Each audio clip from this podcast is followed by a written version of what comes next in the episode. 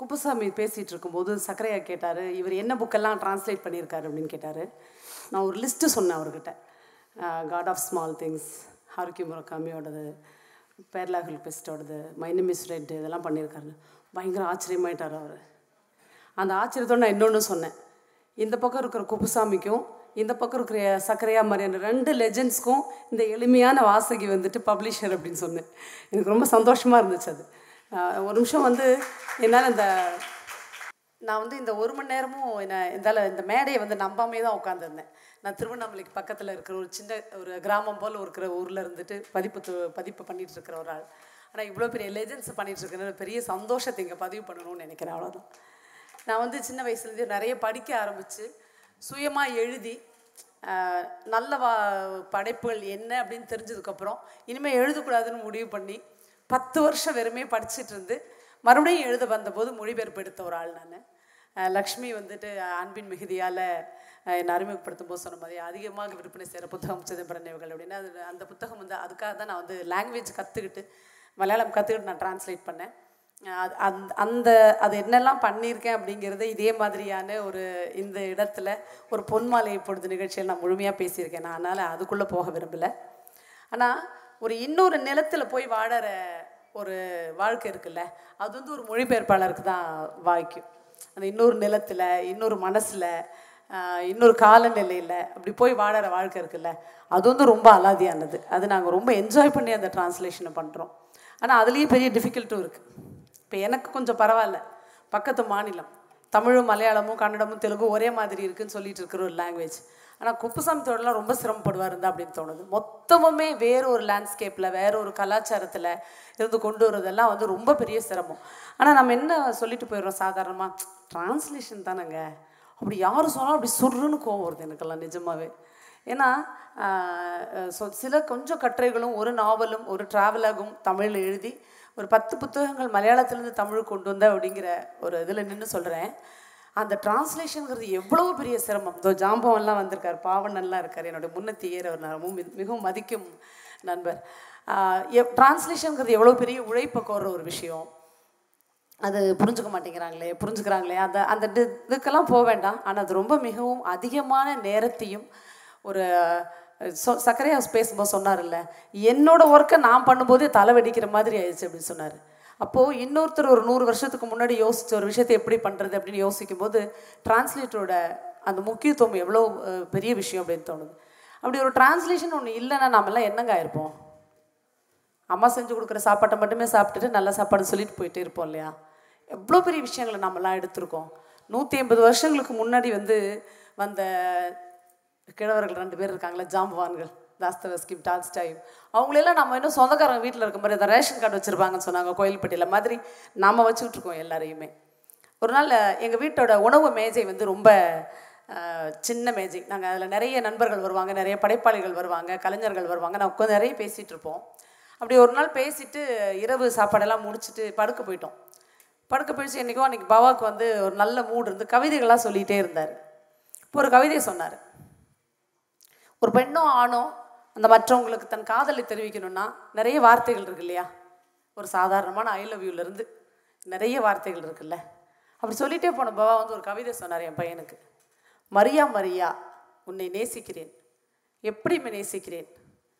ஒரு போரில் தன் ஒரு காலை இழந்து தன் இன்னொரு காலை அந்த போர் வீரன் எப்படி நேசிப்பானோ அதுபோல் உன்னை நேசிக்கிறேன் மரியா அப்படின்னு ஒரு வரி சொன்னார். என் பையன் அப்படியே இந்த ரப்பர் பால் இல்லை அந்த மாதிரி எழுந்து உட்காந்துக்கிட்டான் இப்போ நீ எப்பப்பா படித்த இது யாரோடது? என்ன? அப்படிலாம் கேட்டான். அவர் சொன்னார் என்னோட பதினேழாவது வயசில் நான் படித்தேன் அப்படின்னாரு.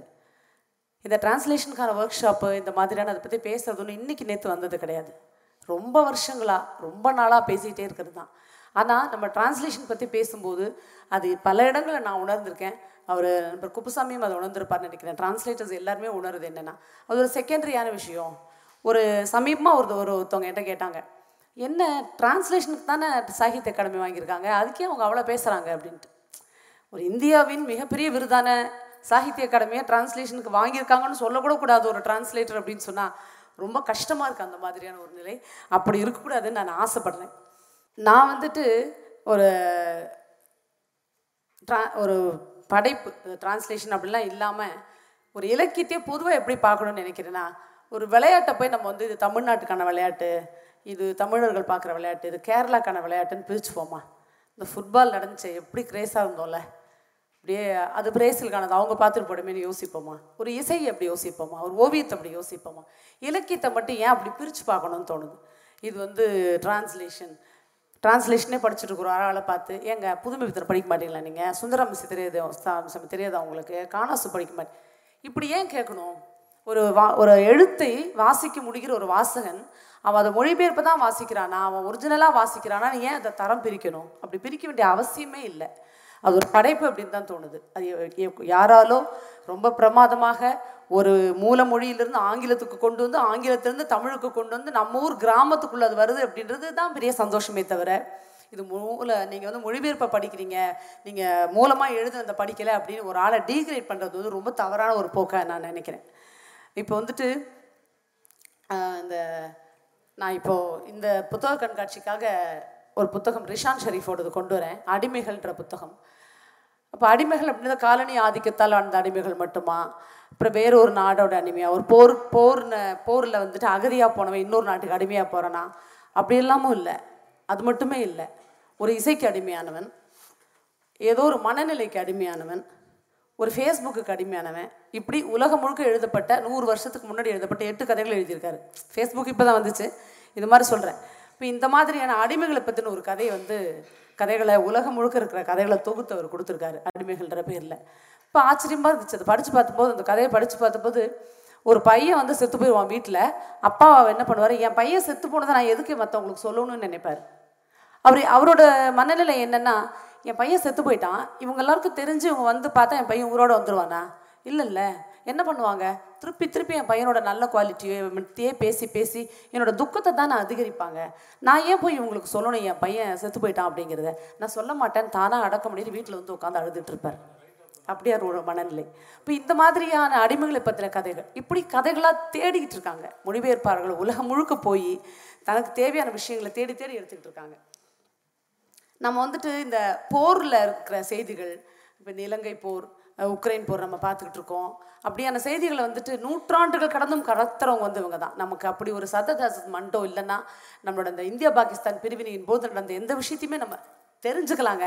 ஆனால் இல்லை ஒரு படைப்பின் மூலமாக ஒரு படைப்பாளி கொண்டு வர அவனோட மோடு இருக்குல்ல அவன் கொண்டு வர விஷயம் இருக்குல்ல அவன் பார்க்குற விதம் இருக்குல்ல அது வந்து வேற தான் அது வந்து நூற்றாண்டு கடந்தும் நிற்கும் அப்படிங்கிற போது அதற்கு ஒரு மொழி மொழிபெயர்ப்பு தன்னூர் எழு பாஷையில் எழுதியிருக்கிறானா வேறு மொழியில் எழுதியிருக்கிறானான்ற பிரிவே தேவையில்லைன்னு தோணுது.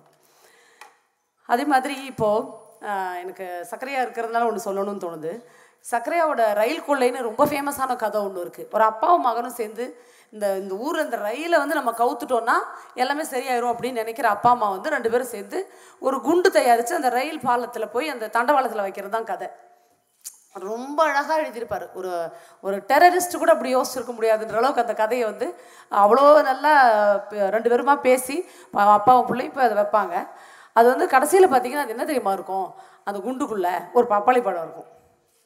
ஒன்றுமே தெரியாமல் அவங்க ரொம்ப சாதாரணமாக போய் பிடிபட்டுருவாங்க. ஏதோ பண்ணுறாங்கன்னு போய் பிடிபட்டோன்னே அதுக்குள்ளே பார்த்தீங்கன்னா ஒரு பப்பாளி பழம் தான் இருக்கும். அவங்களுக்கு எந்த இது மோட்டிவெல்லாம் ஒன்றும் கிடையாது. இந்த ரயிலை கவுக்கணும் நம்ம ஒரு குண்டு தயாரிக்கணும். அவ்வளோதான் அப்படின்னு யோசிச்சு போய் ஒரு இது வந்து ரொம்ப மே மேம்போக்காக விளையாட்டுத்தனமாக இருக்கிற மாதிரி நமக்கு தோணுற விஷயம். ஆனால் நிறைய விஷயங்கள் சர்க்கரையா உள்ள வச்சிருப்பாரு அதில். அதே மாதிரி தான் விஷயமா தான் நான் வந்து தாஸ்தாவஸ்கி எழுந்து பார்க்குறேன் வட்டிக்கு விடுற அந்த வயசான அம்மாவை கொண்டுட்டா இந்த ஊரே சரியாயிரும்னு ஒரு காலேஜ் படிக்கிற ரெஸ்கால்னிக் நினைக்கிறான்ல. தாஸ்தாவஸ்கியோட க்ரைம் அண்ட் பனிஷ்மெண்ட்டில் அதுவும் இதுவும் எனக்கு ஒரே போல தான் தோணுது. இதில் எங்கே இருக்குது கோடு? இதில் எங்கே இருக்குது என் மொழியில் எழுதணும் மூல மொழியில் எழுதணும் வேறு மொழியில் எழுதணும் எங்கே நிற்கிறான் எங்கேயுமே இல்லை. ரெண்டு பேருக்கும் சமூக அக்கறைன்றது ஒன்று தான் இந்த மக்களுக்கு ஏதோ ஒன்று சொல்லணும் அப்படிங்கிறது ஒன்று தான் அதனால் அவங்க ரெண்டு பேரும் முக்கியமான ஆட்டில் தான் நான் பார்க்குறேன் எனக்கு வந்து அந்த டிரான்ஸ்லேஷன் இருக்கிற சேலஞ்சஸ் பற்றி நிறைய பேசினார். குப்சாமி பேசும்போது எனக்கு எப்பவுமே வந்து ஒரு ஒரு லெக்சரர் பேசுகிற மாதிரி லெக்சர் எடுக்கிற மாதிரியே தோணும். அவ்வளோ ரொம்ப ரொம்ப டெப்த்தாக இருக்கும் அவரோட டாக்கு ஆனால் எனக்கு வந்து டிரான்ஸ்லேஷனில் இருக்கிற ரொம்ப சேலஞ்சஸ் நான் தோணுது வந்து அந்த மொழி தான். எந்த பக்கத்து மொழியை நம்ம டிரான்ஸ்லேட் பண்ணுறோம் இப்போ நான் மலையாளம் எடுத்துக்கிறேன் அப்படின்னு சொன்னால் மலையாளத்திலேயே இப்போ தமிழ்நாடு மாதிரி வட்டார வழக்கெல்லாம் இருக்குல்ல அதை தமிழுக்கு கொண்டு வரும்போது என்ன பிரச்சனை வரும்? அதை பொது தமிழுக்கு மாற்றலாமா நாம் மாற்றலாமா அதை அப்படிங்கிற சில பிரச்சனைகள் வந்துக்கிட்டே இருக்கும். ஸ்கிப் பண்ணக்கூடாது முதல்ல எந்த வார்த்தையும். ஏன்னா நாம கிடையாது அதனோட அந்த படைப்பு நிமிஷத்தை அனுபவிச்சது வந்து நாம கிடையாது. அது வேற ஒருத்தர். அதனால் அவங்களோட மனநிலையை தான் நம்ம அப்படியே கடத்தணுமே தவிர அதை கொஞ்சம் கூட ஸ்கிப் பண்ணக்கூடாது. எனக்கு ஒரு நல்ல அனு நல்ல அனுபவம் இல்லை மோசமான அனுபவம் தான். நான் ஒரு நல்ல உதாரணமாக சொல்கிறேன் நான் அதை. வம்சி புத்தக புக்ஸில் வந்து பதிப்பிக்கிறதுக்காக எனக்கு ஒரு புத்தகம் வந்துச்சு. அந்த புத்தகத்தை ஒரு முறை பார்த்து தரும்படி நான் வந்து நண்பர் தியோடர் பாஸ்கரனை கேட்டுக்கிட்டேன். அவர் ஒரு மூணு நாள் கழித்து இந்த புத்தகத்தை பதிப்பிக்க போகிறீங்களாம்மா அப்படின்னு கேட்டு எனக்கு ஃபோன் கால் பண்ணார். சொல்லுங்கள் சார் அப்படின்னு சொன்னேன். இல்லைம்மா நான் ஒரு கடிதம் எழுதுகிறேன் அதை படித்ததுக்கப்புறமா நீங்கள் பாருங்கள் அப்படின்னு சொன்னேன் அப்புறம் ஒரு லெட்டர் எழுதியிருந்தார் எனக்கு. இந்த புத்தகத்தை நீங்கள் பதிப்பிச்சிங்கன்னா இது வரைக்கும் ஒரு இரநூறு புத்தகம் பதிப்பிச்சு நல்ல பேர் ஒன்று வாங்கி வச்சுருக்கீங்களா? அதை கெடுத்துப்பீங்க அப்படின்னு சொல்லி எழுதியிருந்தார். எனக்கு ரொம்ப ஷாக் ஆகிட்டேன் நான். அப்புறம் மறுபடியும் அவர்கிட்ட கேட்டேன் என்ன சார் ஆச்சு? அப்படின்ட்டு ஃபோன் பண்ணி பேசினேன். அவர் சொன்னார் அந்த புத்தகம் வந்து நானூறு பக்கம் உள்ளது. ஆனால் இது ஒரு நூற்றி இருபது பக்கத்துக்கு சுருக்கி மொழிபெயர்த்திருக்காங்க. அப்போது எந்த அளவுக்கு அவங்க சுருக்கியிருப்பாங்கன்னு யோசிச்சு பாருங்க. இரநூத்தி எண்பது பக்கத்தில் அந்த எழுத்தாளன் அவன் சொல்ல நினச்சதை அவன் கடத்த நினைச்சத எல்லாமும் சுருக்கிற எந்த அதிகாரமும் ஒரு மொழிபெயர்ப்பாளனுக்கு இல்லை. அதை செய்யவே கூடாது அப்படின்னு அவர் சொன்னார். ரொம்ப சரியானதுன்னு சொல்லி நான் இன்னை வரைக்கும் அதை பப்ளிஷ் பண்ணலை. அந்த ரைட்டர்கிட்டையும் அந்த டிரான்ஸ்லேட்டர்கிட்டையும் சொல்லிட்டேன் நான். இது மாதிரியான பிரச்சனை இருக்குன்னா நான் பதிப்பிக்க மாட்டேன் அப்படின்றது அவர்கிட்ட சொல்லிட்டேன். அப்போ அந்த எதையுமே நம்ம ஸ்கிப் பண்ணக்கூடாதுன்றது ஒன்று அதுக்கப்புறம் அந்த அந்த எழு மூல மொழிக்கு வந்து நம்ம நேர் செய்யணும். ஒரு சக்கரையா சொன்ன மாதிரி ஒரு அப்ராக்சிமேட்டாக கிட்டத்தட்ட நம்ம அந்த விஷயங்களை அடுத்த மனசு கடத்தும் போது அடுத்த மொழிக்கு கடத்தும் போது ஒரு கொஞ்சமாவது கடத்திடுறோமா அப்படின்றத நம்ம வந்து மிக நிச்சயமாக பார்க்கணும் அப்படின்னு தோணுது. அப்புறம் முக்கியமாகவே எந்த புத்தகமானாலும் மொழிபெயர்ப்பானாலும் மூலமானாலும் அந்த புக்கு டப்புன்னு நம்மளை மூடி வெளியே அனுப்பிச்சிடக்கூடாது. அந்த வாசகனை வந்து வெளியே அனுப்பாமல் உள்ளுக்குள்ளே தக்க வச்சு யோசிக்க வச்சு நினைக்க வச்சு அழ வச்சு சிரிக்க வச்சு காதலிக்க வச்சு வைக்கிற படைப்பாக ஒரு படைப்பு மாறணும்னு தான் நான் ஆசைப்பட்றேன். அப்படியான ஒரு விஷயமாக விஷயமா தான் மொழிபெயர்ப்பு இருக்கணும். அது இந்திய மொழிகளுக்குள்ளே இருந்தாலும் சரி வேற்று மொழிகள் இருந்து வந்தாலும் சரி அப்படின்னு ஆசைப்படுறேன். முடிவாக நான் ஒன்றே ஒன்று சொல்லிக்க நினைக்கிறேன்.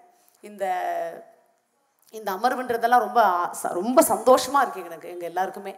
என்னென்னா மொழிபெயர்ப்புக்காக படைப்புக்காக கலைக்காக நிகழ்த்து கலைக்காக அப்படின்ற இந்த விஷயங்கள் வந்து இந்த தமிழக அரசு முன்னெடுத்திருக்கிறதுல. ரொம்ப முக்கியமாக இந்த சென்னை புத்தக கண்காட்சியில் நடக்க போகிற இன்டர்நேஷ்னல் புக் ஃபேர் வந்து ரொம்ப முக்கியமான விஷயமா நான் பார்க்குறேன். அது என்ன அப்படின்னு சொன்னால் இது வரைக்கும் ஒரு ஒரு ரெண்டு மூணு பேர் கையிலேயே இருந்துட்டு இருந்துச்சு. இந்த இன்டர்நேஷ்னல் புக் ஃபேர் அப்படிங்கிறதே மொழிபெயர்ப்புக்கானது. நம்ம புத்தகங்கள் அயல் மொழிகளுக்கும் அயல் புத்தகங்கள் நம்ம மொழிக்கும் வாங்கிக்கலாம் அப்படிங்கிற அந்த ஒரு மூன்று நாள் அமர்வு தான் அந்த இன்டர்நேஷ்னல் புக் ஃபேர் இப்போ இது வரைக்கும் எ- எங்களைப் போல தமிழ் படை பதிப்பாளர்களுக்கு அது ஒன்றுமே தெரியாமல் இருந்துச்சு. ஆனால் அப்படிலாம் இல்லை அப்படின்னு சொல்லி ஃப்ராங்க்ஃபர்ட் புக் ஃபேரில் போய் அது எல்லாத்தையும் கேட்டுக்கிட்டு வந்து கற்றுக்கிட்டு வந்து இன்னைக்கு வந்து அதை பெருசாக ஜனநாயகப்படுத்தி ஒன்றுமே இல்லைடா இது வந்து பாருங்க அப்படின்னு சொல்லி அரசோட வெப்சைட்லேயே அதை போட்டுற போகிறாங்க இதுதான் ப்ரொசீஜர் உன்னால் முடிஞ்சால் நீ உன் உன்னோட படைப்பை அந்த அயல் மொழிகளுக்கு கொண்டு போ. அங்கேருந்து முடிஞ்சால் நீ வாங்கிக்க. டிரான்ஸ்லேட் பண்ண. சாதாரணமாக்கு அப்படின்னு சொன்ன தமிழக அரசுக்கு மிகுந்த நன்றியை கூறி வாய்ப்புக்கு நன்றி. வணக்கம்.